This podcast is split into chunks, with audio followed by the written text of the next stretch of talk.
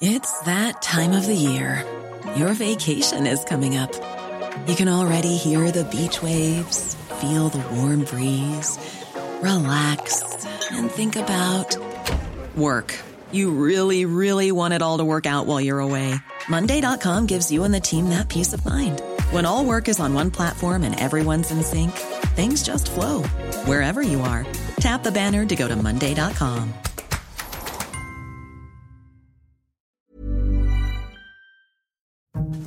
Rishi Sunak is facing some very tough choices in his budget next week, with pressure to deal with the public finances while not stifling growth as the country emerges from lockdown. Coronavirus may have closed much of our economy, but this government's approach is crashing it. Next Wednesday is a chance to change course. Welcome to Payne's Politics, your essential insider guide to what's happening in British politics from the Financial Times, with me, Sebastian Payne. In this week's episode, we'll be looking ahead to Sunak's second budget and the challenges he faces, as set out by Labour's Anneliese Dodds at the top. Will he be raising taxes, spending, or both? How will his colleagues feel about perhaps a rather unconventional Conservative budget? Political editor George Parker will be analysing, along with special guest Gemma Tetlow, who's chief economist at the Institute for Government think tank. And later, we'll be discussing the extraordinary events in Scotland in recent weeks as the war between First Minister Nicola Sturgeon and her predecessor Alex Salmond exploded into the spotlight. Will the revelations at Friday's committee hearing have the potential to sink Miss Sturgeon? Scotland correspondent Mure Dickie will be explaining all, along with our chief political commentator, Robert Shrimsley. So thank you all for joining, and with much discuss, it's straight into the main topic of the week. In normal times, Rishi Sunak's second budget would be a defining event for the Johnson government, with Brexit delivered and ministers settling to their second year in power. But the coronavirus pandemic has upended all that. Sunak's first budget last year was ripped up days after it was delivered due to COVID. And since then, he's had to spend over £400 billion in propping up the economy during successive lockdowns. Now he has to level with the public about the cost of these measures. Boris Johnson told MPs this week that support would continue as long as required. So I want to reassure the House we will not pull the rug out. For the duration of the pandemic, the government will continue to do whatever it takes to protect jobs and livelihoods across the UK. And my right honourable friend, the Chancellor, will set out further details in the budget next Wednesday. So, George, let's begin because you've had the special pleasure of speaking to Rishi Sunak this week for an FT interview about the budget. What was his mood like? What's his vision for this budget? He was, as usual, upbeat self, I suppose. We saw him on Friday in his office in the Treasury. It was very stripped back, very Rishi type office. The bulk of the work is done. It's a sort of mixture, really. The tone, I suppose, when you meet Rishi Sunak, he's someone who is very aware that we're still in the midst of a crisis and the budget, we're certainly going to see a lot more spending in the short term to prop up jobs and keep the economy going. But also, you know, a very big theme of the interview coming through was the fact that he was concerned about the bill that's been racked up, the permanent damage done to the economy by the pandemic, and the need to start raising taxes to plug that gap. So, a very strong theme, I think, from the interview was the fact he said that we were all elected, all Tory MPs, that is, to put the public finances on a sound footing. I think that was a warning to Tory MPs that there are going to be some fairly unpalatable measures in the budget, along with more traditional Sunak offerings of yet more billions of pounds spent on propping up the economy during the COVID crisis. Well, Gemma, let's just begin on that issue of the public finances. As I mentioned, there's been hundreds of billions of pounds spent on the various job retention schemes, the furlough, the bounce back loans. Is this a real problem? Because, of course, there is the sense that interest rates are very low. So, is Rishi Sunak wrong headed to be worried at all? The government has spent, as you say, hundreds of billions of pounds propping up the economy. And I think we'll probably see a further extension of some of those schemes in the budget. But I think the point George mentioned there, it's not so much that Rishi Sunak needs to pay back any of that debt that's built up. In a sense, government borrowing costs are very low, and it's not too much of a risk for the government to leave debt somewhat elevated. But the real issue that Rishi Sunak faces, and perhaps what he's going to be starting to talk about in next week's budget, is actually what George talked about that permanent damage that coronavirus may have done to the UK economy. That we may come out of this with tax revenues lower than we were previously expecting, and potentially also with pressure for more public spending, whether to improve the resilience of public services or more money to increase the generosity of universal credit, as there seems to be sort of increasing public pressure for if we're in that position with lower tax revenues, higher pressure for spending, then that does raise the question of how do you balance that in the longer term? George, what's your sense on what Mr. Sunak thinks in terms of scarring to the economy? Because this is something lots of economists, Gemma and other think tanks as well, have looked at. Do you get the sense from him that he thinks that it's going to be quite deep and that's going to create a bigger problem in the future in terms of the tax base and how sustainable the size of public spending is? Well, when you speak to people in the Treasury, they talk about the permanent hole in the public finances left by COVID being around 40 billion pounds. Other people have made slightly different estimates on that and may come in better than that. But that's the kind of hole he's looking to fill in. The government is concerned about the need to balance the books on day to day spending, at least having a target for stabilising debt. As Gemma said, you can park some of this borrowing in the very long term. But in the end, you need to find a way of stopping the debt rising on a year by year basis. So that's the objective I think he'll be setting himself. And then it comes down to some very tough choices. Um, his hands are tied largely by manifesto commitments not to increase the headline rates of income tax, VAT, and national insurance. They're the three biggest revenue raisers for the Chancellor. And therefore, he's having to look at things that Tory MPs really won't like, including putting up the rate of corporation tax, which every one percentage point rise in corporation tax raises about 3.3 billion pounds. So that's quite a good place to start, I think, if you're the Chancellor, but it'll be highly controversial. Gemma, the FT's reported this week that corporation tax is set to rise under the cover of the fact that Joe Biden in America is going to raise corporation tax too. And if it went up to, say, 25p in the UK, it would still be lower than a lot of the G7.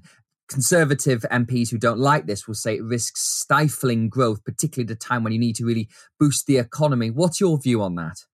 The UK does have a pretty low rate of corporation tax amongst the major world economies. So that does give scope to raise the rate somewhat. And as you say, the moves by Joe Biden in the US give a bit more opportunity because corporation tax is one of those taxes where it matters what other countries are doing, where businesses might choose to locate instead there's some on the, the right of the Tory party who point to the fact that corporation tax revenues rose at the same time as George Osborne was cutting rates, and so suggesting that, look, we can cut rates whilst raising revenues, and that implicitly doing the reverse, raising rates might cut revenues. But I think what that narrative misses out is that, yes, corporation tax revenues did rise as the rate was being cut, but that's not to say that they wouldn't have risen even further had the rate been somewhat higher. That was a period of economic growth. And obviously, businesses only pay corporation tax if they're actually making a profit at the time. And George, what are the other taxes you think might be looked at? Because, of course, this is not Rishi Sunak dealing utterly with the public finances. Because, as well as that longer term issue, the FT's estimate is about a 40 to 50 billion pound black hole in day to day spending. That's not going to be filled by a corporation tax rise alone. No, definitely not. Let's say he puts up corporation tax by five percentage points. That will bring in about 15 billion pounds. So that's a start. Then what do they do? Well, one thing that I'm certain they will do is um, what chancellors like to do, so-called stealth tax rises by freezing thresholds on income tax and other allowances. For example, the uh, lifetime allowance for pension savings, which our colleagues from the Times were reporting this week. So freezing allowances is a way of dragging people into higher tax bands and a way of raising more money. So I'm sure we'll see some of that. Then beyond that, there's a big question about whether you need to have one or two other really big tax reforms. Whether the Chancellor will be bold enough to do that at this stage, I'm not so sure. It may be work for the second budget of the year in November. But the kinds of things that people in the Treasury have long wanted to have a go at are, for example, the pension tax relief system, which is hugely expensive for the Treasury, capital gains tax. The Chancellor's been advised to simplify that by his own tax advisors. But all of these carry heavy political costs for the Chancellor. Tory MPs don't like it at all. But I think it's really significant this week Downing Street were reminding Conservative MPs that if you vote against Rishi Sunak's budget, that will be seen as a confidence vote in the government, essentially meaning that those MPs will be booted out of the parliamentary party if they do it. And Gemma, what do you think is being looked at in terms of a fiscal stimulus? Because yes, there is the public finances, but also Rishi Sunak's going to want to get the economy moving again. And we know that we got the outlines of the COVID exit strategy this week, which showed that some shops are going to open again, hopefully from early April with outdoor hospitality indoor hospitality in May, but it's not really going to be till June that things will be motoring in a decent way again. So, what sort of measures could be in that realm?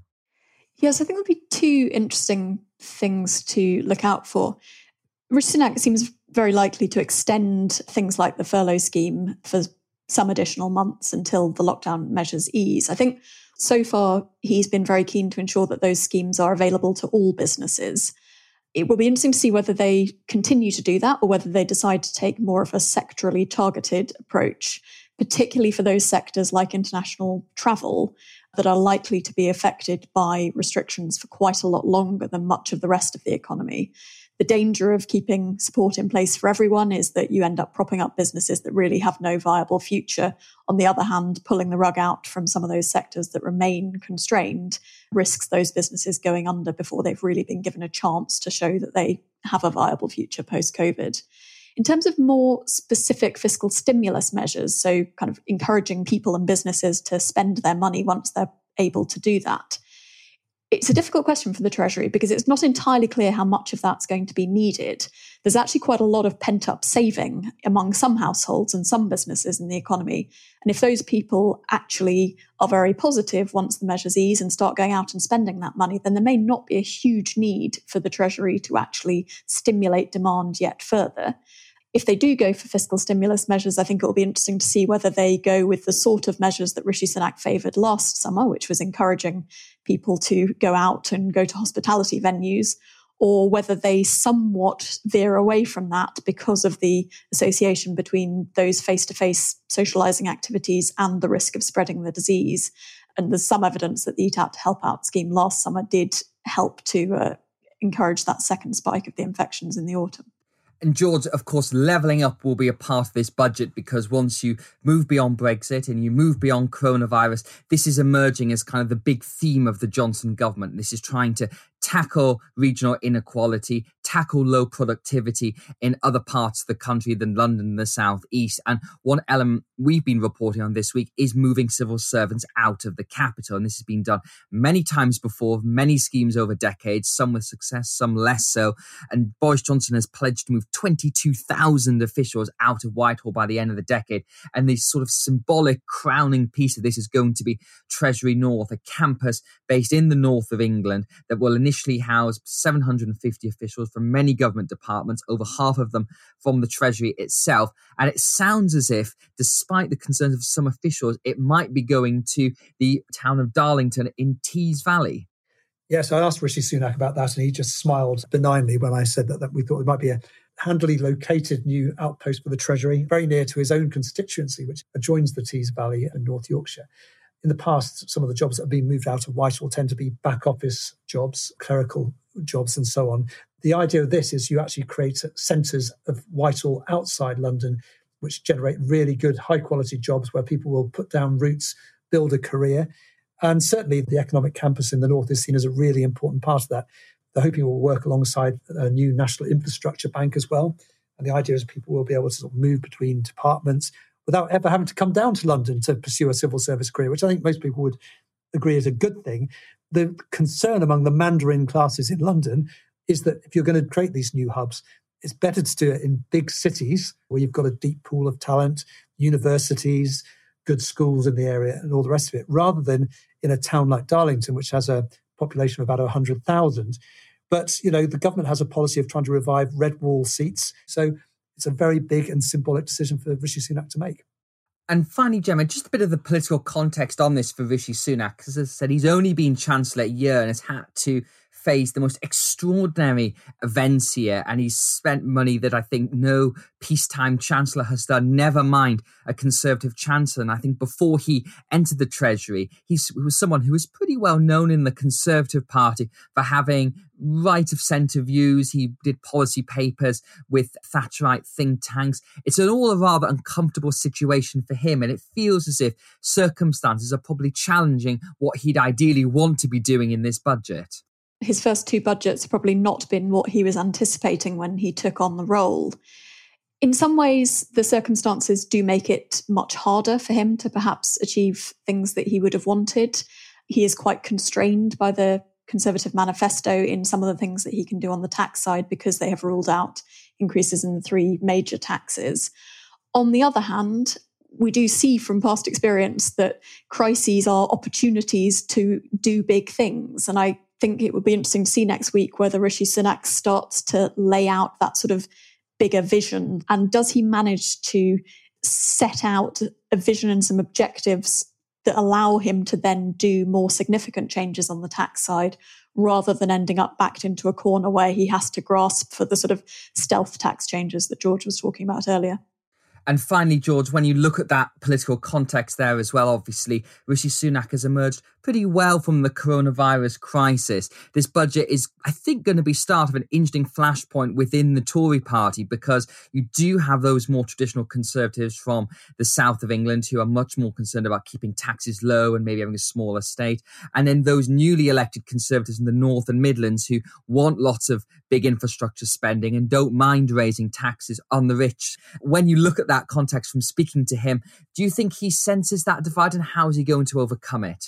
Yes, I think he does feel that divide very acutely. Look, I don't think there's any question that the government's going to turn its back on relatively high levels of public spending. That's what they've promised those voters who turned to the Conservative Party at the last election, more spending on police, hospitals, schools, also money borrowed in the long term to pay for infrastructure improvements. I think then the question is will the traditional low tax Tories be prepared to accept the bill which will fall, I suspect, largely on traditional conservative voters in the South, you know, whether it's people who hold dividends in companies that are affected by corporation tax rises or capital gains tax or frozen tax thresholds. But Rishi Sunak, I think, is prepared to bite the bullet on that. I think he's prepared to say, look, we were elected to spend. We we're also a conservative government. We're elected to put the public finances back on a sound footing. It's better for us that we make these tough choices now, two or three years out from the next election, and leave it for another two or three years. So I think it's going to be a tough selling job, but I think he's prepared to do it this week. Well, we'll be back next week to look at it and see if he's been successful. George and Gemma, thank you. The long war of attrition between Alex Salmond and Nicola Sturgeon finally came to the open this week. After much bickering about the conduct of Scotland's previous and current First Minister and accusations that Miss Sturgeon misled Parliament, Mr Salmond made a long awaited appearance at a Parliamentary Select Committee to defend his claims about his successor. And Mr Salmond did not hold back. He told the inquiry on Friday afternoon that Scotland's institutions were failing. The Scottish civil servant hasn't failed, its leadership has failed. The Crown Office hasn't failed, its leadership has failed. Scotland hasn't failed, its leadership has failed. So, the importance of this inquiry is for each and every one of us to help put this right.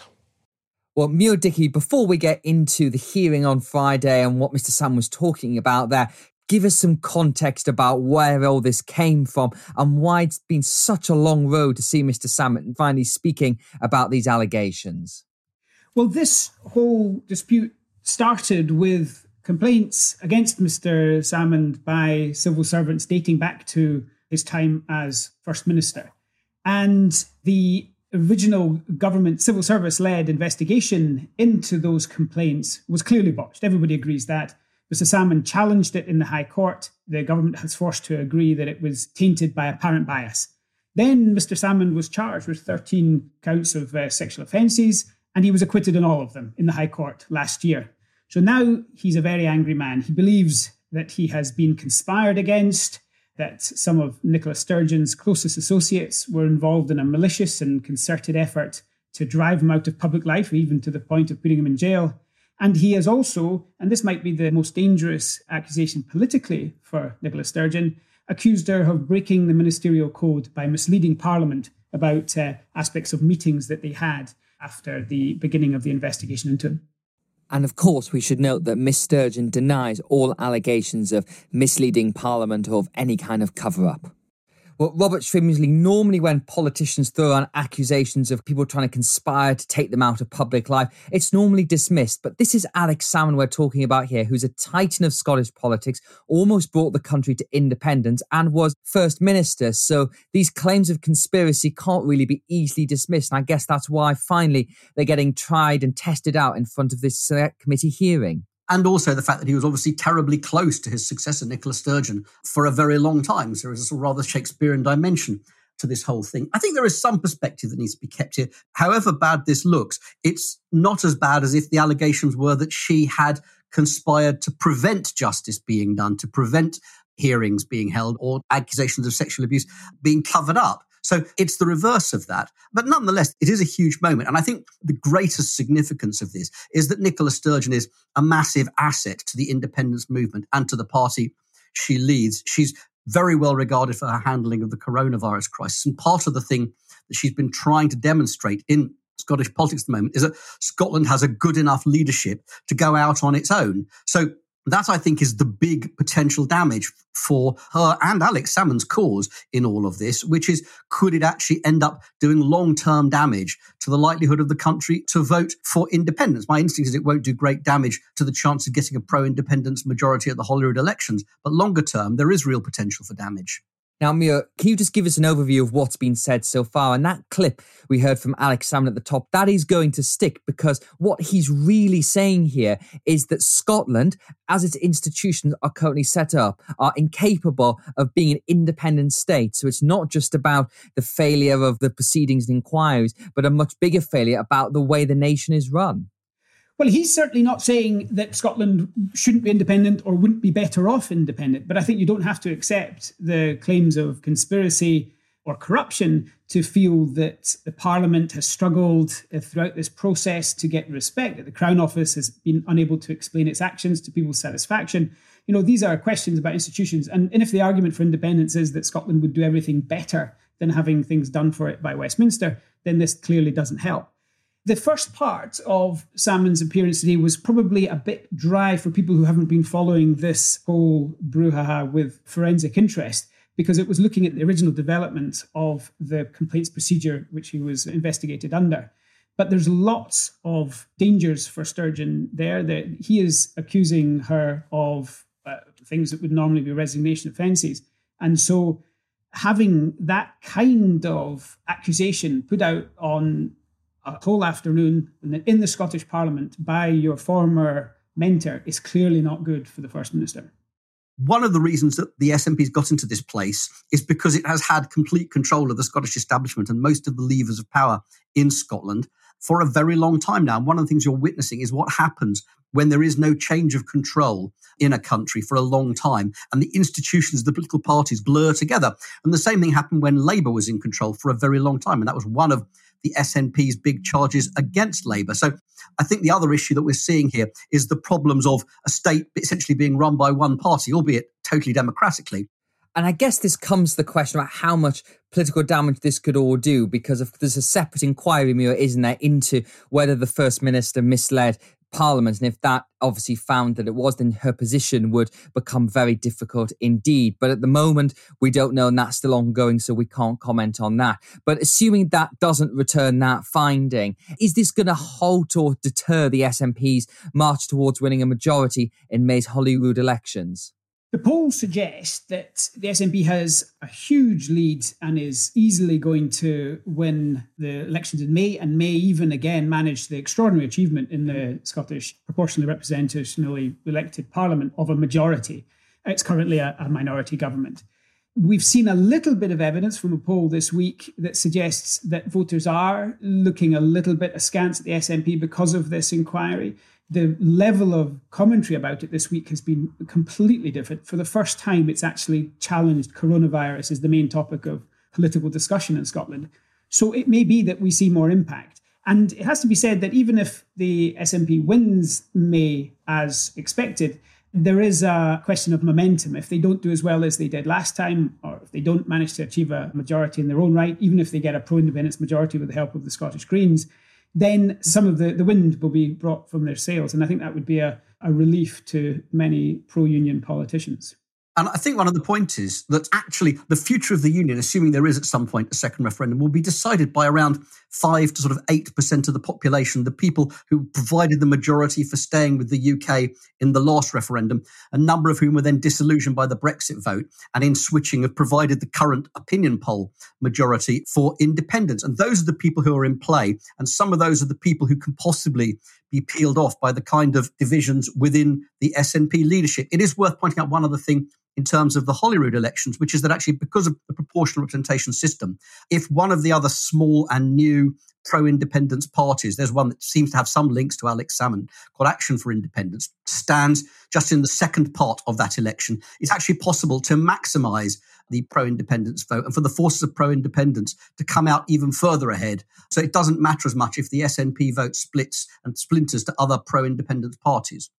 Now, of course, Robert, we should also mention what's been going on in the number 10 side of this, because obviously lots of conservative unionists are rubbing their hands watching Mr. Salmond's appearance, and it's obviously providing their election slogans talking about how the leadership of Scotland has failed here. But they've not got really much to crow about because in the last month, Boris Johnson has lost two heads of the union unit in Downing Street, which is meant to be overseeing the counter campaign to Scottish independence. The first one was Luke Graham, who used to be a Scottish Tory MP. And the more recent one was Oliver Lewis, who's widely known as Sonic in Downing Street. And he was boosted out after a dispute with Mr. Johnson. Some say over strategy, some say over personalities. But the general feeling that I get is the personality is actually pointing to a much bigger problem, which is one of strategy, that they've not yet found a coherent answer to the rise of Scottish independence. And it's something Mr. Johnson is struggling with.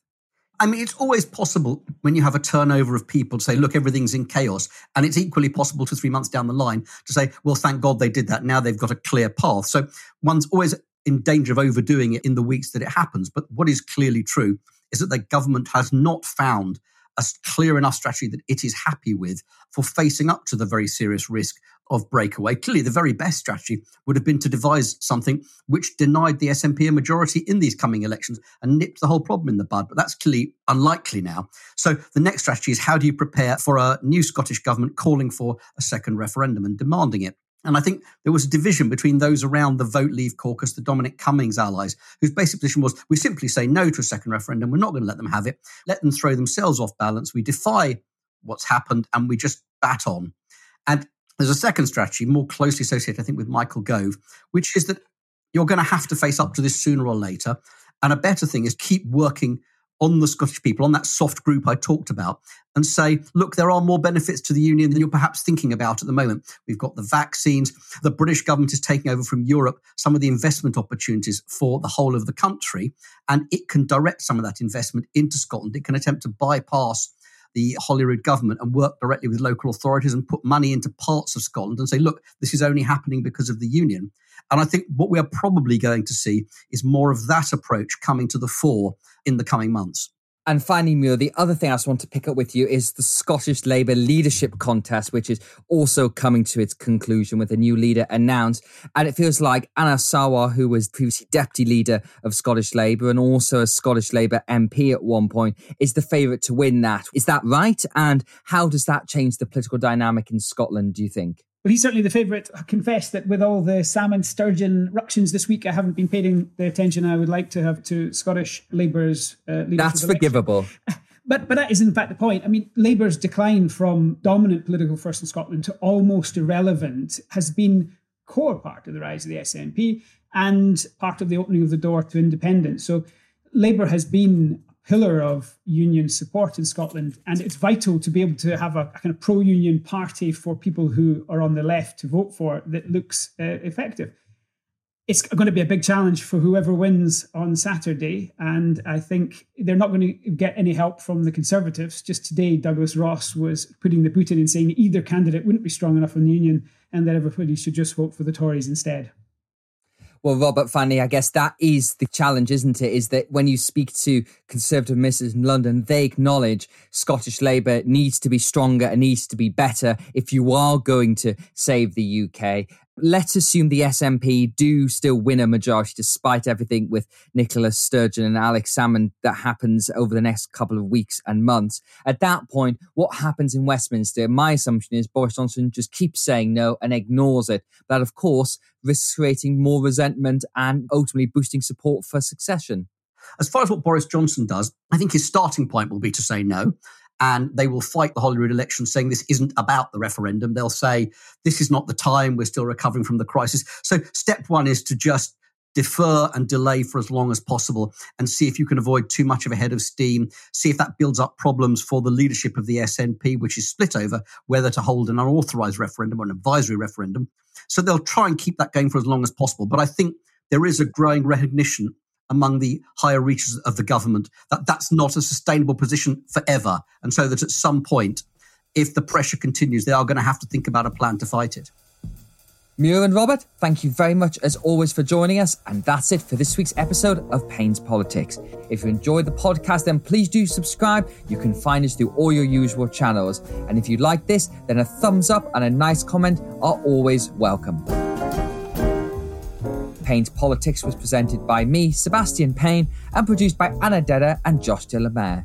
The sound engineer is Breen Turner and the editor Amy Keen. Until next time, thanks for listening.